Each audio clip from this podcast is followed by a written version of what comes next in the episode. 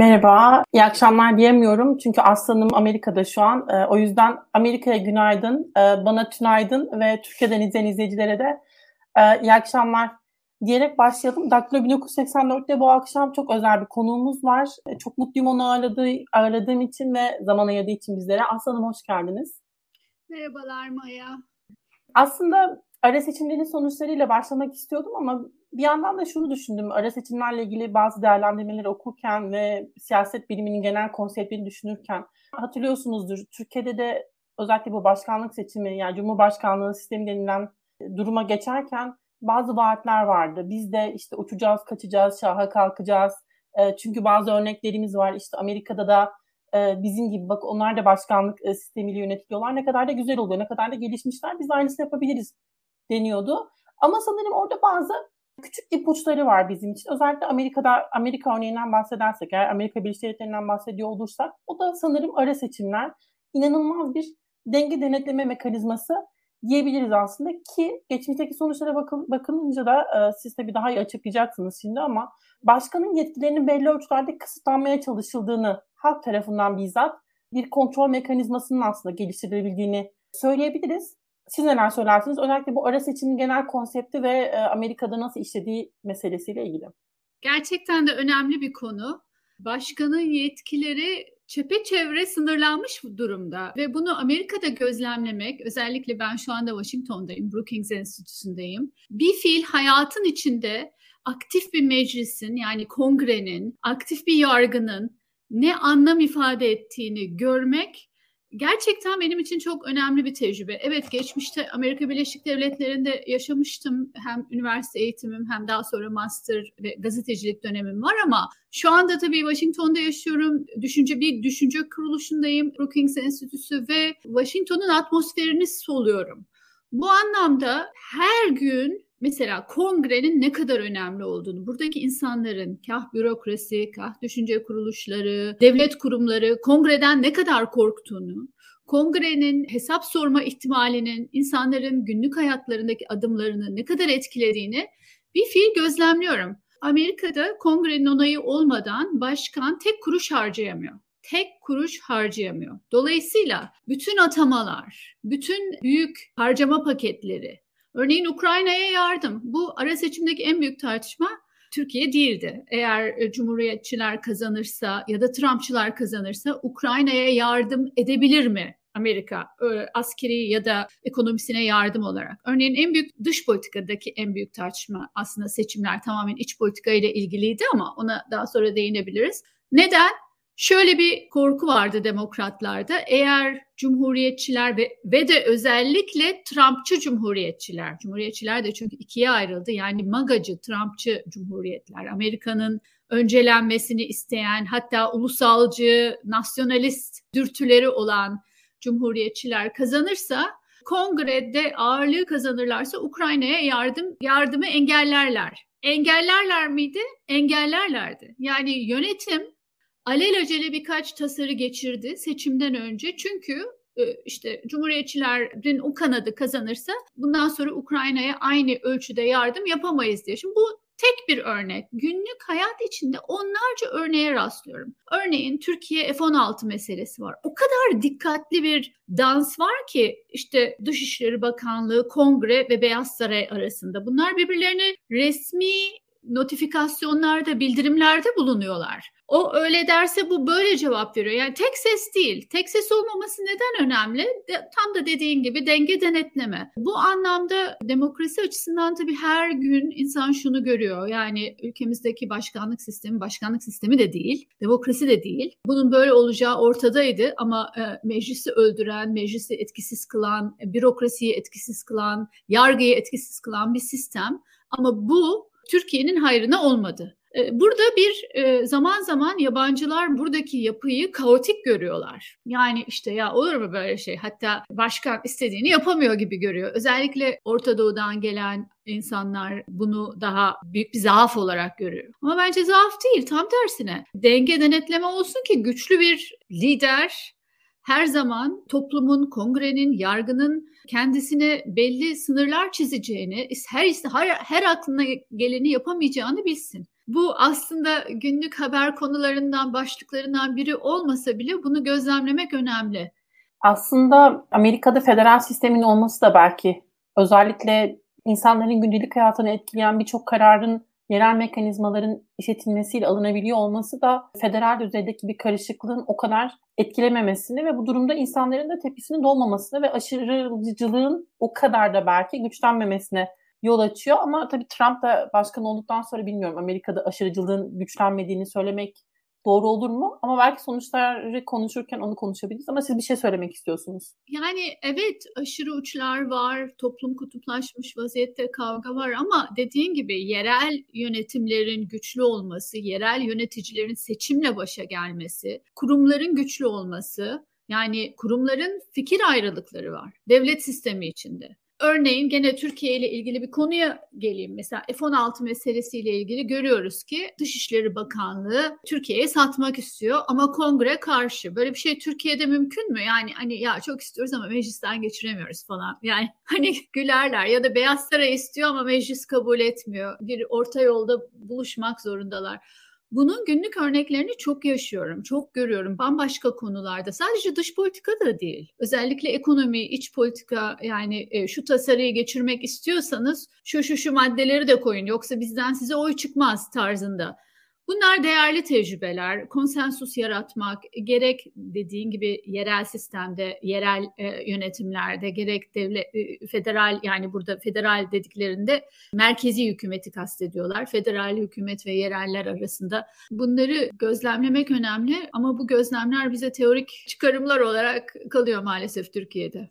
Ne yazık ki. Şimdi sonuçlara geçebiliriz aslında birazcık. Temsilciler Meclisi'nde Cumhuriyetçiler çoğunluğu ele geçirdi ama senatoda demokratlar hala özgürlüklerini koruyorlar ve işte beklenilen aslında bir şekilde cumhuriyetçilerin kırmızı dalga olarak isimlendiriliyordu sanırım. E, bir şekilde her iki işte mecliste de aslında çoğunluğu ele geçirilmesi üzerine kuruluydu ama öyle olmadı. Ve e, şimdi sonuçları tartışırken liberal demokrasiler aslında nefes aldı diyebilir miyiz? Tam olarak kim kazandı? Manşetler kimin kazandığını söylüyor sizin takip ettiğiniz kadarıyla. Demokratlar kazandı. Trump dalgası yani demokrasiye bence bir tehdit olacak bir dalga. Trump dalgası, kırmızı dalga, magacılar yani milliyetçi sağcılar diyeyim bertaraf edildi. Bertaraf edildi demek belki güç, fazla güçlü bir ifade çünkü hala Trumpçılar var sistemde ama aylardır gümbür gümbür geliyoruz. Kırmızı dalga olarak geliyoruz. Geliyoruz ve hükümet topal ördek olacak. Demokratlar bitti gitti. Ondan sonra da 2024'te başkanlığı alıyoruz gibi bir propaganda yapıyorlardı. Birincisi birçok yerde Trump'ın desteklediği adaylar Pensilvanya'da Mehmet Öz dahil ekarte edildi. Bu demokrasi için, Amerikan demokrasisi için iyi bir şey. Çünkü bu mil, sağcı milliyetçi popülist akım sadece Amerika'da değil, dünyanın birçok yerinde demokrasiyi zedeleyen hamleler yapıyor ve Amerika'da tekrar iktidara yönelik bir hamle yapması gerçekten de Amerika'nın ötesinde birçok coğrafyada popülist e, ve demokrasi düşmanı liderleri cesaretlendirecekti. İkincisi tabii seçimler yerel meselelerle ilgiliydi. Yani dış politika neredeyse hiç yoktu diyebilirim. Türkiye'nin tenisi yoktu. Onu da söyleyeyim çünkü bazen arkadaşlar e, Türkiye'deki haberlerden bana soruyorlar. Bak Türkiye'deki haberlerden bakıp san, sanıyorlar ki Amerika'da insanlar her gün Türkiye konuşuyorlar. Neredeyse hiç gündeme gelmedi. Ukrayna bile çok az gündeme geldi ki ki Amerika'nın öncelikli dış politika konusu Rusya ve Rusya ile ilişkiler ve Ukrayna. İkinci önemli mesele vatandaş iki konuda motive olmuş gözüküyor. Bir, kürtaj yasağı. Çünkü Trump'ın atadığı oldukça muhafazakar yargıçlar Anayasa Mahkemesi'nde yani Supreme Court denilen yüksek Anayasa Mahkemesi'nde yargıçlar kürtajı kısıtlamak yönünde adımlar attılar. Bu kadınları sanda götürmüş gibi gözüküyor. Normalde oy vermeyen insanlar da motive olmuş gözüküyor. İkincisi Biden son haftalarda Obama ile de birlikte bu demokrasi için bir oy diye bir kampanya yaptı. Doğrusu ben bunun çok tutacağını düşünmüyordum ama tutmuş gözüküyor. İnsanlar bir şekilde Trump'ın gelmesinin demokrasiye bir tehdit olacağının farkındalar. Bu ara seçimler Trump'la ilgili bir referandumdu ve kaybetti. Önemli sonuçları olabilir. O da şu, Trump'ın adaylığı yani Cumhuriyetçilerin adayı kim olacak 2024 seçimlerinde? Aslında demokratların adayı da cumhuriyetçilerin adayı da şu anda belli değil. Biden tekrar aday olacak mı yoksa Trump olacak mı? Ama Trump'ın aday olma şansı ciddi oranda zedelendi. Cumhuriyetçiler bile artık düşünüyorlar. Bu adamla olur mu?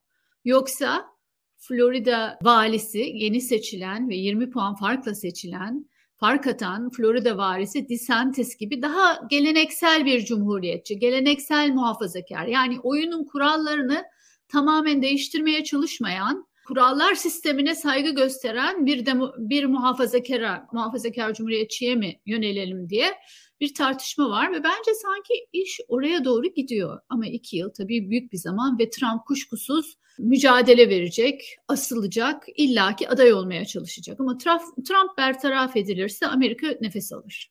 Ee, ama Trump aday adaylarını açıkladı ve bu yenilgi manşetleri onu çok etkilememiş gözüküyor. Hemen Trump çoğunlukla söylenen hiçbir şeye e, kulak vermediği için o kendi yolunda her seferinde şekilde devam ediyor. Ama siz e, Trump'ın kendi partisinin adayı olmasının bile zor olduğunu söylüyorsunuz. Bırakın ki e, seçimlerde yarışıp kazanma ihtimali olsun. Trump bir narsist, narsist kişilik bozukluğu diye bir terim var psikiyatride. Narsist kişilik bozukluğu olan insanlar, şimdi ben bilmediğim alana fazla dalmayayım ama özetle kompleksle, büyüklük kompleksiyle küçüklük kompleksi arasında gidip gelip derin bir güvensizliği örtmek için aşırı bir ego ortaya koyar ve bir en önemli özellikleri asla ve asla suçu kendilerine üstlenmez. Yani başlarına ne gelse, ne yapsalar, ne hata yapısı başka birinin suçu. Trump da çok klasik bir örneği. Trump hiçbir zaman hata yapmıyor. Hep başkalarının suçu, hep sistem, hep şu. Bu derin devlet e, zaman zaman öyle e, temalar kullanıyor. Olmadı şimdi Cumhuriyetçi Parti'nin ana damarlarına ve liderlerine yönelmiş vaziyette. Onları düşman belledi. Bakalım ne yapacak? Yani adaylı kuşkusuz ki adaylığını ortaya koyacak ama daha birkaç soruşturma var. Cumhuriyetçilerde böyle bir bu seçim sonuçlarının ne olduğunu okuyorlar, görüyorlar ve Trump'ın kazanma şansının düşük olduğunu da görüyorlar. Bir izleyici sorusu var. Biden ya da demokratlardan çok Obama kazandı diyebilir miyiz? Valla son günlerde çok etkili bir performans verdi. Özellikle Pensilvanya'da ve izlerken sanıyorum sayın izley bu izleyicimiz de Gürhan Bey de izlemiş. İzlerken ben de yani böyle bir siyasetçi yok şu anda dedim kendi kendime. Özellikle demokratlarda. Çünkü Biden Biden aday olacak mı olmayacak mı? Hala bu sorunun cevabını bilmiyoruz ama aday olacaksa 82 yaşında olacak. Yani çok da normal bir durum değil. Başka isimler de söz ediliyor bir yarış olacak demokratlar arasında.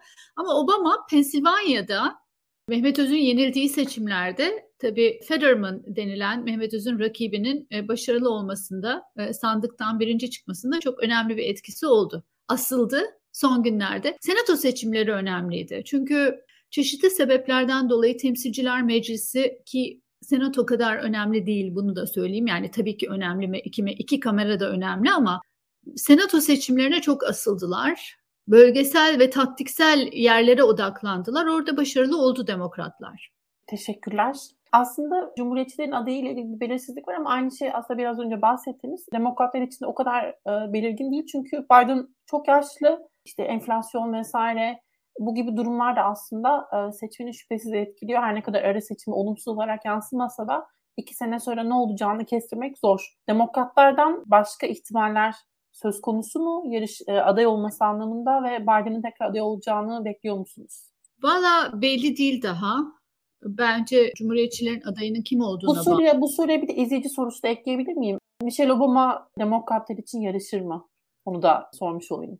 Burada hiç duymuyorum. Tabii çok Demokrat Parti'nin iç tartışmalarına şu aşamada o kadar hakim değilim ama duyduklarım ve demokratlardan duyduklarım e, Michelle Obama'dan ziyade örneğin Pensilvanya valisi galiba Jeff Shapiro ya da Shapiro soyadı yeni Pensilvanya valisi ondan çok met ediyor on, onu çok met ediyorlar. Soyadı Shapiro ve iddialı genç bir politikacı. Eğer Florida'da DeSantis aday olursa karşısında Biden olmaz.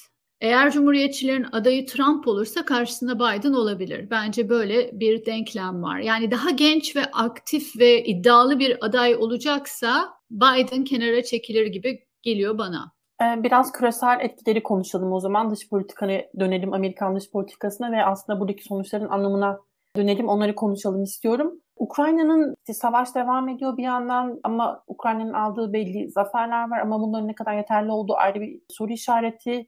Nükleer tehdit her zaman yine masada ve seçim sonuçlarına baktığımızda şimdi savaşın devamı anlamında ya da Ukrayna'ya destek anlamında neler söyleyebiliriz? Neler hangi sonuçlar çıkıyor gibi duruyor şu an için?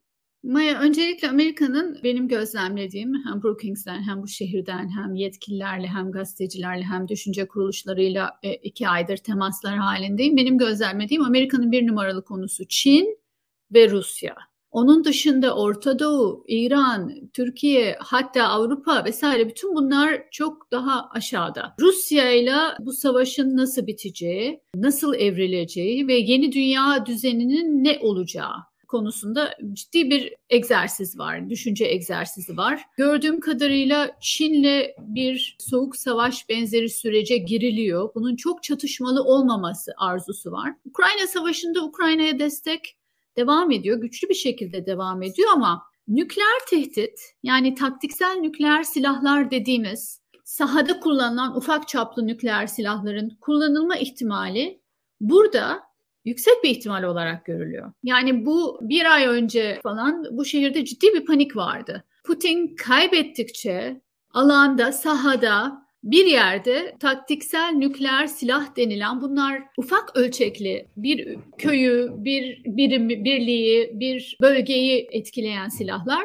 Ama hani e, biz Türkiye'den baktığımız özellikle hani nükleer silah fikri o kadar uzak ki artık hepimize şahsen böyle bir şeyin çok ciddi bir ihtimal olduğunu asla düşünmüyordum. Ama baktım ki bir ay önce falan ciddi bir panik vardı. Hatta bir gün Ukrayna Rus yetkililer yaklaşık bir ay önce, üç hafta önce, 20 e, Ekim civarındaydı sanıyorum bir ay önce. Rus yetkililer Ukrayna'nın nükleer silah yapacağı iddiasında bulundu. Bunu da Amerikalılar eyvah Ruslar nükleer silah kullanacak diye okudu ve artık ellerinde ne istihbarat var ne yok ne var ne yok bilmiyoruz. Ama benim görüştüğüm insanlar bu ihtimali yüzde kaç görüyorsunuz diye sorduğumda yüzde kırk diyorlar. Yüzde kırk çok yüksek bir rakam.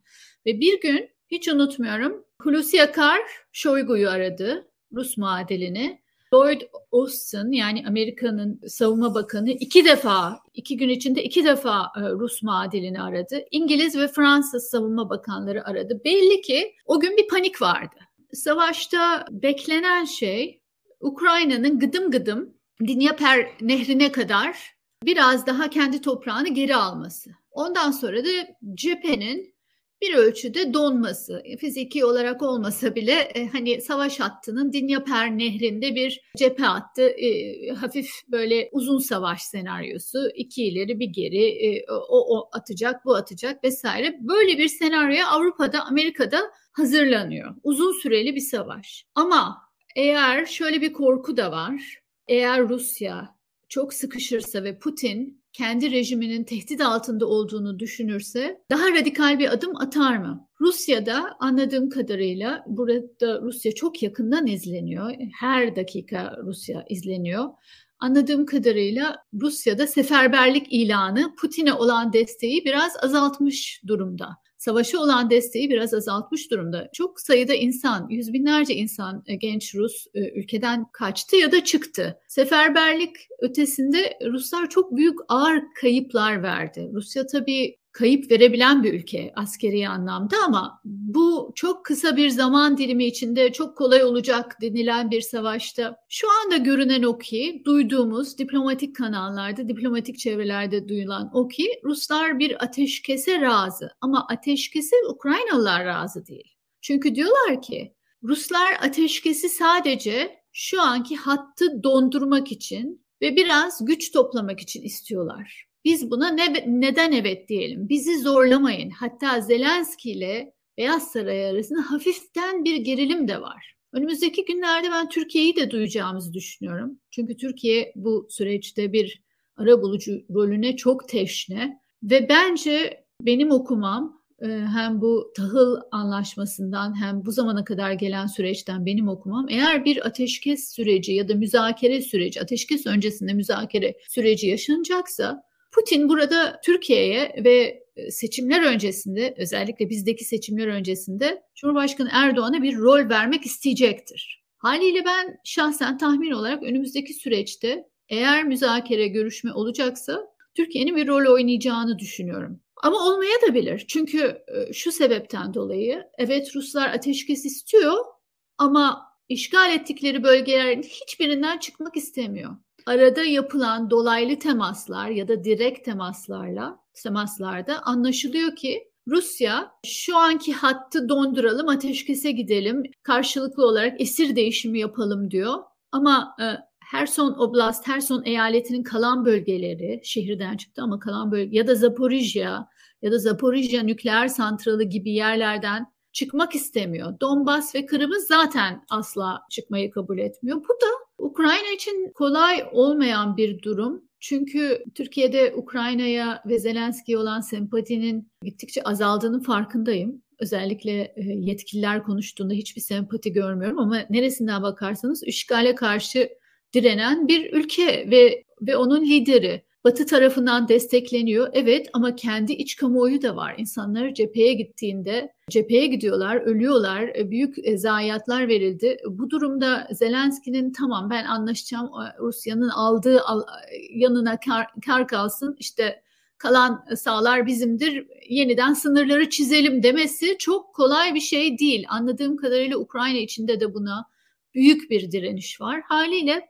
Göreceğiz. Yani önümüzdeki aylarda bu müzakere fikri şu anda sadece bir fikir bir yere gidecek mi?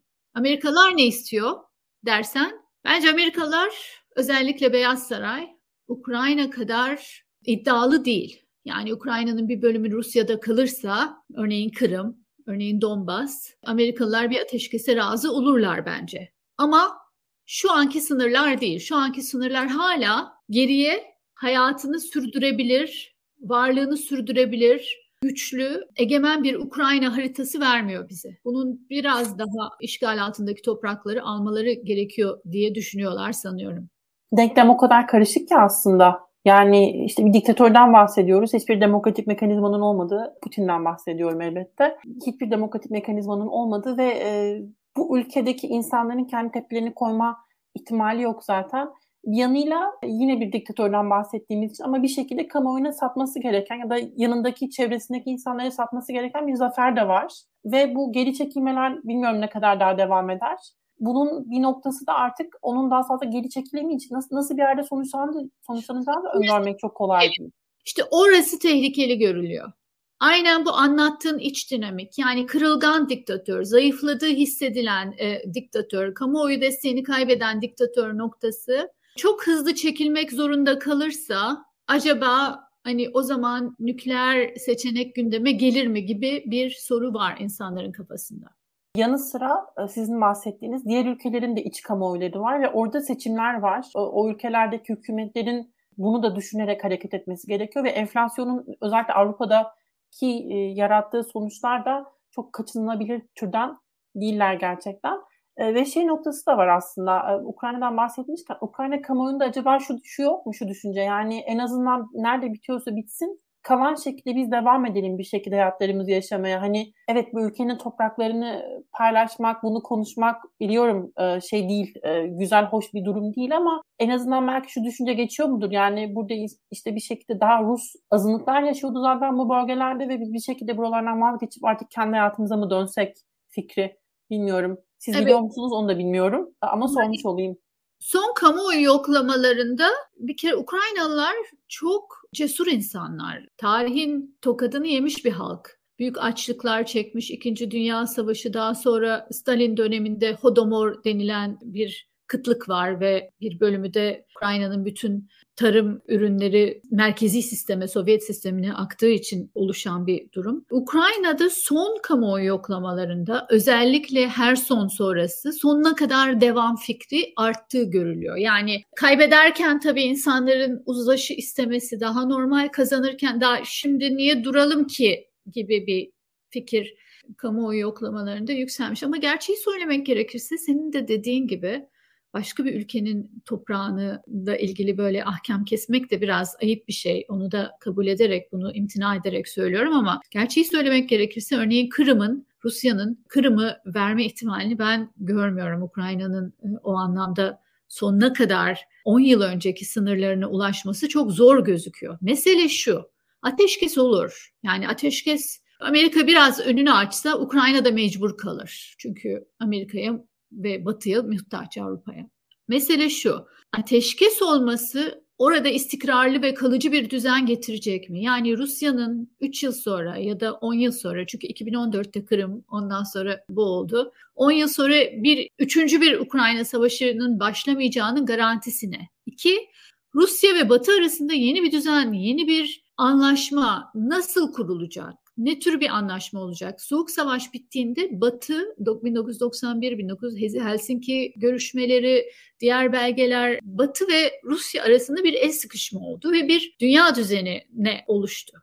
Yalta'dan sonra yani İkinci Dünya Savaşı bittiğinde olmuştu. Daha sonra Soğuk Savaş bittiğinde oldu. Şimdi ise öyle bir nokta yok gibi. Yani taraflar dünyada taşlar o kadar yerine oturmamış durumda ki Ukrayna'da ateşkes olsa bile Rusya ve Batı bir anlaşma zemini üzerinde, yeni bir dünya düzeni üzerinde anlaşabilir mi? Çok emin değilim. O anlaşmayı yapan taraf Rusya mı olacak yoksa Çin ol Çin mi olacak? Bunlar da e, önemli sorular. Yani dünya önümüzdeki 10 yıl çalkantılı bir süreç yaşayacak gibi gözüküyor. Bu da bizim gibi ülkeler için tatsız bir durum. Çünkü örneğin Türkiye'deki demokrasi mücadelesi bu büyük filler tepişirken bu büyük güçler mücadelesinde biraz gölgeleniyor. İran, İran'daki kadınlar günler, ay bir ayı geçse sokaklardalar ve inanılmaz inanılmaz bir cesaret göstererek kendi ülkelerindeki teokratik baskıcı rejime karşı isyan ediyorlar. Sadece kadınlar değil, gençler, Kürtler, e, Farslar, e, diğer azınlıklar, e, Şiiler, Sünniler, toplumun farklı kesimleri ama inanılmaz e, riskli bir durumdalar. Çünkü global konjonktür evet biraz dinliyor ama doğrusu kimse Ukrayna Savaşı varken demokrasi noktasında İran'a yüksek perdeden bir eleştiri de yapmıyor. E, çünkü ne olacağı belli değil. Hani cepheyi genişletmek istemiyor vesaire. Bu e, demokrasi mücadelesi veren ülkeler için tatsız bir ortam. Yani bu büyük güçler tepişmesi ülkelerin için otoriter refleksleri ve rejimlerin otoriter refleksini güçlendiriyor. Diğer ülkeleri de açıkçası hani demokrasi e, söylemini ikinci ikinci e, arka plana atma konusunda bir motivasyon veriyor gibi düşünüyorum. Ama ben de biraz pozitif yandan yaklaşmak istiyorum. Tabii. Belki Batı demokrasilerindeki kamuoyunun da otokratlarla iş tutma e, meselesinde daha duyarlı hale gelebilme ihtimalinden belki bahsediyor olabiliyoruz. Bunlar da seçim oy verme davranışına yansıyor ve belki hükümetler üzerine baskı oluşturuyor. Orada belki ince bir denge de vardır. Umarım Batı kamuoyu da bu perspektiften değerlendirmelerini yapmaya çalışır. Çünkü işte Putin'de olan görüyoruz yani Almanya'nın yıllara dayanan işbirliğinin yarattığı sonuçlar muhtemelen herkes daha artık temkinli davranmak zorunda da kalacak. Bu hükümet aslında başkanları, e, devlet başkanları için de geçerli olabilir. Belki önümüzdeki süreçte bunların hepsini tartışıyor olacağız ama zaten. Şu andan yola çıkarak net kesin e, noktalara varmak çok kolay olmasa gerek. Ve bir de bir şey daha söylediniz aslında o da çok önemli yine. Ee, Ukrayna kamuoyu belki şunu da düşünüyor e, biz evet bu savaşı bir şekilde noktalıyor olsak bile 2-3 sene sonra gerçekten tekrar e, bir şey olmayacağının ne garantisi var? Güvenebilecek bir partner değil. E, ne yapacağı belli olmayan bir partner ve belki bu da aslında onları direnişe daha fazla yönlendiriyor. Dedikten sonra kalan kısıtlı zamanımızı biraz da Türkiye'ye ayırmak istiyorum artık. Aslında siz Türkiye ile ilgili bazı küçük ipuçları verdiniz. Özellikle Türkiye'deki demokrasi mücadelesi anlamında. Ona geleceğim ama önce G20'de Biden ve Erdoğan görüşmesi gerçekleşti. Oradan notlarınız var mı onu sorayım. Bir de G20 esnasında, zirve esnasında bu Polonya'ya düşen e, füze meselesiyle ilgili küçük bir toplantı yapıldı orada. Ve yani bilmiyorum hangi başlık altında Türkiye çağrılmadı. Yani Erdoğan tabii bu durumda çağrılmamış oluyor. Nasıl başardılar bunu? Ve Erdoğan bu denklemin içinden nasıl önemli olsa beni çağırırlardı diyerek komik bir açıklama aslında değil mi? Yani nereden tutarsanız elinizde kalıyor. Çok merak ediyorum bununla ilgili yorumlarınızı.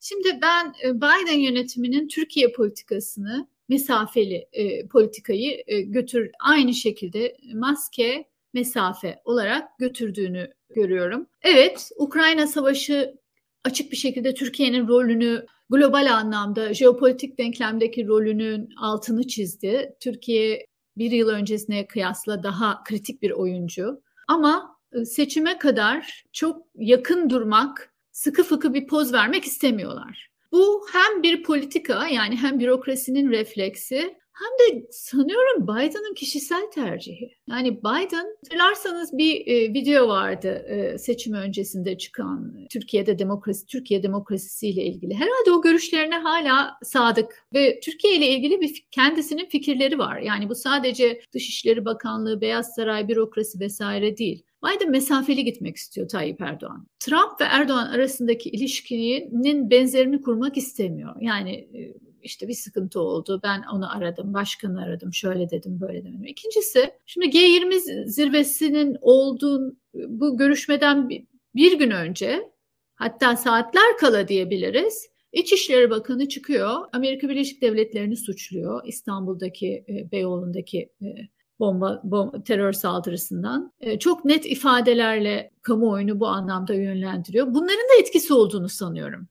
Çünkü hani evet bazıları diyor ki Türkiye'de yetkililer ya bu sadece İçişleri Bakanı onun bir Amerika konusunda hassasiyeti var. Her fırsatta LGBT konusu dahil hani Amerika bize LGBT aşılamaya çalışıyor gibisinden açıklamaları bile var. Hani o anlamda bunu şahsileştir şahsi bir şahsi bir konu olarak görüyor Türkiye'de yetkililer bunu açıklarken ama tabii öyle değil. Türkiye Cumhuriyeti İçişleri Bakanı ve Cumhurbaşkanı Biden'la Cumhurbaşkanı çok zor e, randevu kapardığını da biliyoruz Biden'dan. Biden'la görüşmesine saatler kala bu açıklamaların herhalde Erdoğan'ın elini güçlendirmek değil zayıflattığını söylemek mümkün. G20 ne konuştular, ne kadar uzun konuştular, ne derinlikte konuştular bilmiyorum ama Amerika'nın pozisyonu bana sorarsan benim okumam seçime kadar Erdoğan'a kucaklaşma fotoğrafı vermemek, mümkün olduğunca ikili ilişkilerde krizler krizlerden uzak durmak, özellikle kamu yönelik açıklamaları bu anlamda dozunu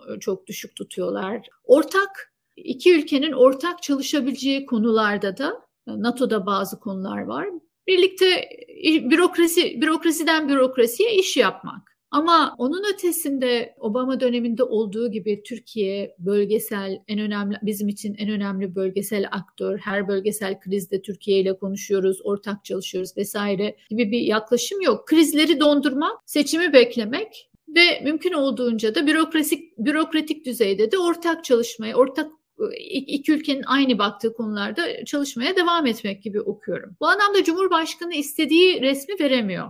O çok net. Yani dünya liderleriyle daha yakın bir resim vermek istiyor.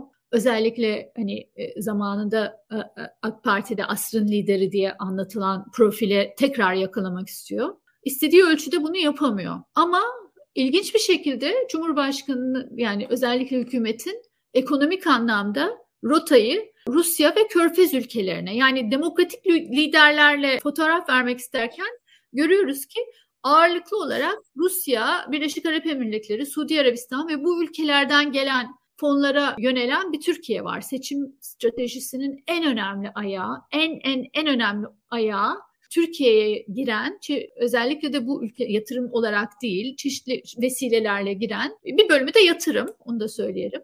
Ee, özellikle Birleşik Arap Emirlikleri olsun. Ee, hepsi bu e, ama bu e, finansman olmasa Türkiye'de seçim tablosu bambaşka olur. Erdoğan'ın e, seçim stratejisinin en önemli ayağı otoriterler otoriter rejimlerden gelen maddi destek gibi gözüküyor. Bunun üstüne kendisi demokratik rejimlerle de hatıra fotoğrafı koymak istiyor. Ama bu mümkün gözükmüyor.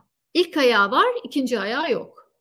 Aslında görüntü vermiyor Biden. Erdoğan'ın istediği görüntüyü vermiyor ve aslında bu diğer liderlerle bir şekilde görüşülürken Erdoğan'ın o toplu görüntüye dahil edilmemesi, bir NATO'nun parçası olarak algılanmıyor oluşu gerçekten skandaldı bence. Büyük bir büyük bir problem olarak belki not etmek lazım. Siz bir şey söyleyeceksiniz. O, o çok önemliydi. Onu da sormuştun. Ona değinemedik. Tabii o resimde Türkiye'nin olmaması önemli ama iki mesele herhalde öne çıkıyor. Birincisi Türkiye içeride çok dikkatli bir söylem kullanıyor hem Cumhurbaşkanı hem diğer yetkililer ve bu savaşta biz diyor denge politikası gidiyoruz diyor. Yani Batı ittifakından kendini ayrıştırıyor. Ve Türkiye'de ben hiçbir politikacının Buça'da masum insanlara yapılan eziyetle ilgili bir açıklama yaptığını görmedim ya da diğer yerlerde ya da iş, şu andaki Rus işgaliyle ilgili menfi bir cümle kullandığını da görmedim. Yani kabul edilemez deniyor ama o muallak bir cümle. Tam olarak ne demek çok belli değil. Türkiye denge politikası götürüyor. Denge politikası götürmek demek de kendini burada taraf olan Batı kampından ayrıştırmak demek. Yani hem öyle hem öyle olmayacağı için hem ben kendimi ayrıştırmak istiyorum. Hani Rusya ile de yakın ilişkilerim var. Hatta santral açıyorlar. İkinci santrali de verdim. İşte e, finansman da geliyor daha da stratejik e, konularda konuşuyoruz deyip hem de sonra NATO masasında olmak çok olacak bir şey değil. Bir bu e, Türkiye'nin denge politikası diye tabir edilen tarafsızlık politikasının yansıması diye düşünüyorum. İkincisi ve tabii ki Türkiye'deki Batı karşıtlığı ve ABD karşıtlığı da herkesin bildiği Türkiye bu anlamda bu savaşta kendini Batı cephesinde hissetmiyor ki Batı masasında olsun. Bunu tespit olarak söylüyorum. Bu bir gerçek. İkinci mesele de bence İsveç-Finlandiya meselesi. Türkiye'de bu bir pazarlık hani bakalım şimdi ne koparırız seçime kadar olarak gözüküyor diye e, algılanıyor ama anladığım kadarıyla NATO içinde ve Batı ülkeleri özellikle Avrupa devletleri için arasında bu anlaşmanın hala Türkiye tarafından onaylanmamış olması alttan alta bir kaygı sebebi. Ve buna e, S-400 ile ilgili geçmişteki tartışmaları da ekleyince hani bu maske mesafe politikasının devamına neden oluyor.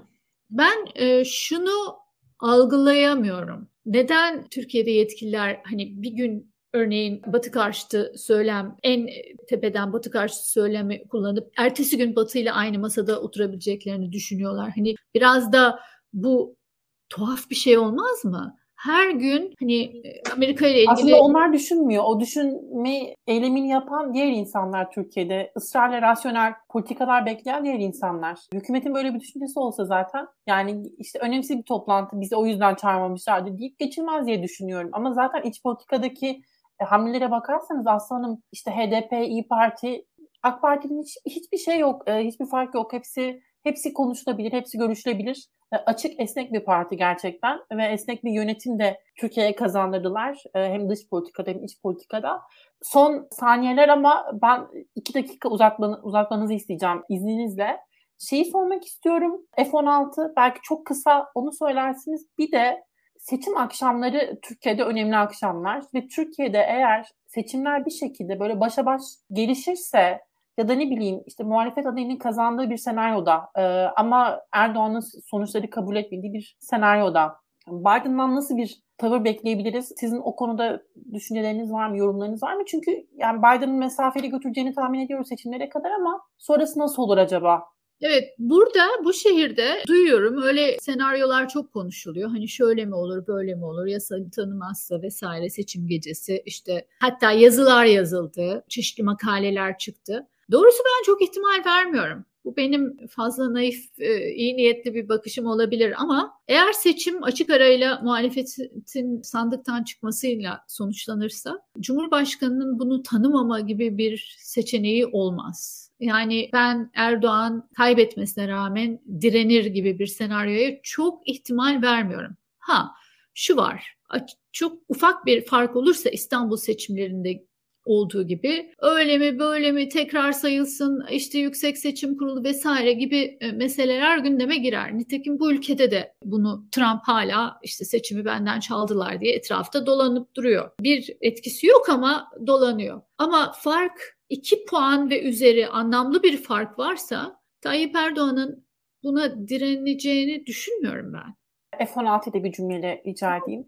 F-16 aynen söyleşinin ilk başındaki hikayenin uzantısı. Yani Beyaz Saray ve Dışişleri Bakanlığı ile ben görüştüm ikisiyle de. Gördüğüm, edindiğim izlenim satmak istiyorlar. Kongre ise biz yasa geçirdik diyor. Yani S-400'ü aldıklarında böyle şeylerin zor olacağını, zorlaşacağını yasal olarak kanun metnine yazdık. Haliyle bizim bizi ikna etmeniz lazım diyor Beyaz Saray'a. Şimdi işte burada düğümleniyor. Beyaz Saray ve Dışişleri Bakanlığı istiyor. Kongre beni ikna et kardeşim diyor. O ikna süreci yaşanmış değil. Yani Beyaz Saray gidip kongreyi ikna etmesi lazım. Kongre, bütün satışlar kongreden geçiyor ve 2017'den bu yana Türkiye'ye anlamlı bir silah satışı yapılmış değil. Hatta sanıyorum Türkiye 2017'den beri Türkiye hiçbir şey almış durumda değil. Türkiye'nin F-16 almak istediğini biliyoruz. Burada hükümet gerçek anlamda istiyorsa yani Beyaz Saray, Amerikan hükümeti gerçek anlamda bunu istiyorsa kongreye gidip bir pazarlık yapması lazım. Şu ya da bu şekilde ikna etmesi lazım. Bu bir süreç. Mektuplar yazılıyor, toplantılar yapılıyor, o ona bu buna falan. Bu süreç henüz başlamış değil. Seçime kadar başlar mı? Benim burada hissettiğim bu süreci biraz zamana yayıyorlar. Yani seçime kadar F-16 gelir mi, gelmez mi onu bilmiyorum. Ama bir noktada bu iş kuvvetler ayrılığı olduğu için Beyaz Saray'ı, Beyaz Saray'ın telefon açıp gidip kongreyle büyük bir pazarlık yapmasına bağlanıyor. Ve gerçeği söylemek lazım. Bunun Beyaz Saray için bir öncelik olduğunu görmüyorum. Satmak istiyorlar ama bütün bu konular arasında Çin, Avrupa güvenliği, Ukrayna savaşı vesaire, enflasyon şu bu bütün bu konular arasında gideyim bir de şu F-16 işini halledeyim de geleyim gibi bir refleksi yok Biden'ın. Benim gözlemim bu yönde. Aslanım değerlendirmeleriniz için çok teşekkürler. Konuk olduğunuz için, zaman ayırdığınız için. İzleyen herkese de teşekkür edelim. İyi akşamlar. Evet, sağ olun güzel sorularınız için.